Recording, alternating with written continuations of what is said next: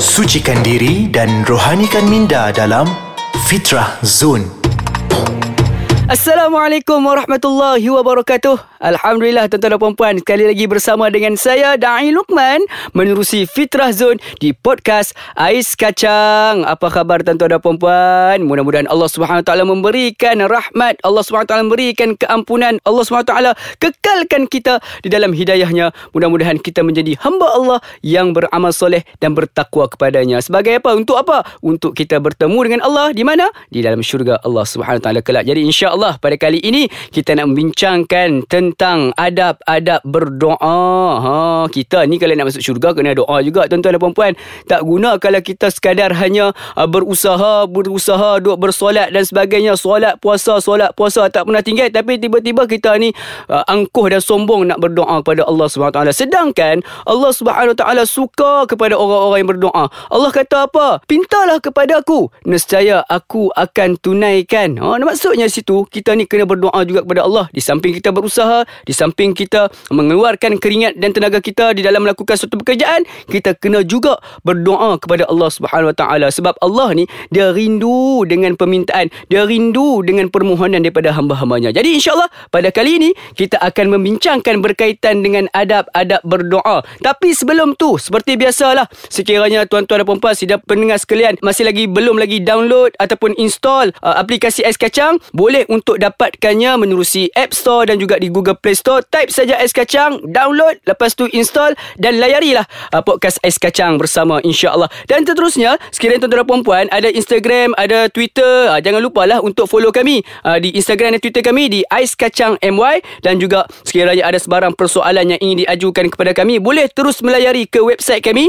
di aiskacang.com.my. Jadi jom kita berbalik kepada tajuk kita pada hari ini berkaitan dengan adab dalam berdoa. Adab yang pertama kalau kita nak berdoa ni tuan-tuan dan puan-puan, kita kena uh, mencari waktu yang mustajab. Ha, sebenarnya nak berdoa ni pun dia ada time-time dia juga. Macam kita makan lah. Bila masa kita nak makan ni? Bila masa kita lapar? Ha, bila mana masa kita nak minum? Bila masa kita rasa dahaga? Bila mana masa kita nak lakukan hobi dan sebagainya? Bila mana? Bila mana kita ni ada masa terluar dan sebagainya. Begitu juga doa, kita ada tempoh-tempoh masa yang mustajab untuk berdoa. Di antara waktu-waktu yang mustajab ni apa dia?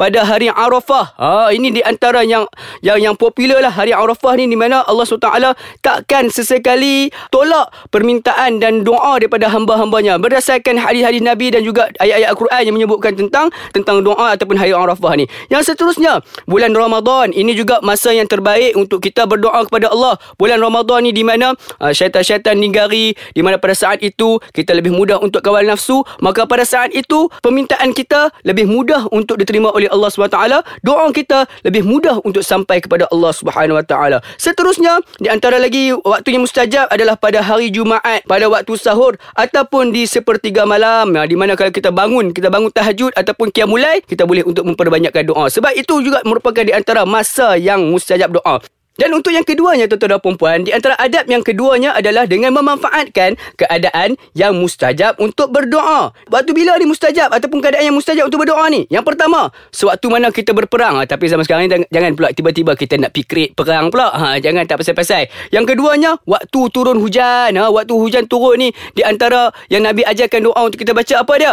Allahumma sayyiban nafi'an. Ha, ya Allah jadikanlah daripada hujan yang turun ini manfaat buat kami bukan bala dan ini juga bila mana saat hujan turun. Dia ada pula syarat-syarat dia. Hujan tu perlulah turun dalam keadaan lebat. Ha, kalau hujan renyai-renyai orang kata apa percentage untuk mustajab tu kurang sikit. Tapi kalau turun dengan lebat dengan kilat sabun menyabung doa pada saat tu. Sebab itu merupakan masa terbaik untuk kita berdoa. Keadaan yang terbaik untuk kita berdoa. Yang seterusnya ketika sujud antaranya lagi antara azan dan iqamah ataupun juga ketika mana kita sedang menanti di antara dua khutbah ha, hari Jumaat pada dua khutbah tersebut. Jadi itu itu adalah merupakan uh, adab yang kedua. Dan kita ada lagi beberapa adab. Namun sebelum tu kita nak berhenti untuk berehat sebentar. Kembali semula dengan saya Dai Lukman menerusi Fitrah Zone di podcast Ais Kacang. Sebentar saja lagi Alhamdulillah syukur pada Allah kembali kita bertemu di dalam Fitrah Zone menerusi podcast Ais Kacang. Pada kali ini kita membincangkan tentang adab-adab dalam berdoa dan sebelum mana kita berhenti berehat sebentar tadi telah pun saya menyebutkan adab yang pertama dan juga adab yang kedua. Adab yang pertama apa dia? Kita berdoalah pada waktu-waktu yang mustajab dan yang keduanya adalah kita memanfaatkan keadaan ataupun situasi yang mustajab untuk berdoa. Yang ketiganya dengan caranya kita menghadap kiblat dan kita mengangkat tangan. Ha, ada pula orang tanya, "Ustaz, nak angkat tangan ni macam mana Ustaz? Nak kena angkat tangan kena jarak ke ataupun nak kena 10 cm dekat ke ataupun nak buat bentuk cedok ke, nak buat bentuk apa uh, sebagainya lah. Ha, cara-cara berdoa ni macam-macam. Kalau kita tengok kat masjid tu ya Allah ada yang angkat tangan sebelah tinggi, sebelah rendah sebagainya. Itu dah macam menari inang dia tu. Bagaimanakah keadaan angkat tangan yang terbaik? Ha, kata Nabi, angkat tangan terbaik adalah sebagaimana kita nak meminta sedekah. Kita tengok orang minta sedekah, dia minta macam mana? Tangan dirapatkan, dah buat bentuk seolah-olah mangkuk. Ha, macam tu. Itu merupakan adab ataupun yang telah di diajarkan oleh baginda SAW untuk kita berdoa. Buatlah tadah macam tu. Ada pula orang tanya, Ustaz, kalau saya jarak sikit macam mana Ustaz? Kiranya doa tu nanti jatuh ke bawah ke macam mana? Ha, maksudnya tak ada masalah. Tapi ini yang diajarkan oleh baginda SAW iaitu dengan merapatkan dan membuat bentuk seperti kita meminta sedekah. Ha, macam kita lah, kita dengan Allah ni, kita nak minta apa pun, kenalah minta cara macam orang minta sedekah. Tak kisahlah kita ni kaya ke, miskin ke, mesti kena minta ataupun kita kena jadilah tunduk, patuh, humble sebagai hamba Allah Subhanahu Wa Taala. Ketika mana? Ketika berdoa doa. Yang keempatnya, ada yang keempat adalah dengan suara merintis, uh, merintih orang kata dan tidak dikeraskan. Uh, contohnya macam mana? Kita ambil analogi lah. Kalau kita nak minta sesuatu, contohnya kita ni pekerja, kita nak minta sesuatu daripada majikan kita. Takkan kita nak cakap, "Hoi, bos, mai sini duit sikit." Ah, uh, tobatlah bos tu dia bagi. Dia bagi apa? Bagi penampak. Uh, dia tak bagi apa yang kita minta tu. Uh, tapi kalau kita minta dengan cara yang merayu-rayu, contohnya, "Wahai bos yang ku sayang, please berilah kepadaku uh, duit sekian sekian-sekian untuk aku gunakan. Ha, macam itulah. Mesti bos kita pun dengan adu syahdunya. Dia bagi terus kepada kita duit. Begitu juga kita dengan Allah Subhanahu Wa Taala Gunakan rintihan. Ya Allah, kau berikanlah kepada aku rezeki yang bermanfaat. Ya Allah, kau berikanlah kepada aku ilmu yang bermanfaat dan sebagainya. Gunakan suara penuh dengan rintihan. Seolah-olah kita seorang bayi ataupun kanak-kanak yang meminta satu daripada ayah ataupun ibu kita. Itu adab yang ke keempat. Dan adab yang kelimanya tuan-tuan dan puan tidak dibuat bersajak. Ha, jangan pula duk buat sajak pula dah. Ha, dia buat kajang pak malau, kajang berlipat, kajang hamba mengkuang lau, uh, mengkuang layu. Wahai Allah yang Maha hebat, berilah apa yang daku minta. Ha, tu dah jangan buat sajak lah. Ha, doa orang kata apa cara biasa-biasa lah. Banyak doa yang diajarkan oleh baginda yang ada dalam Al-Quran dan juga dalam hadis. Kita boleh amalkan. Gunakan saja apa yang telah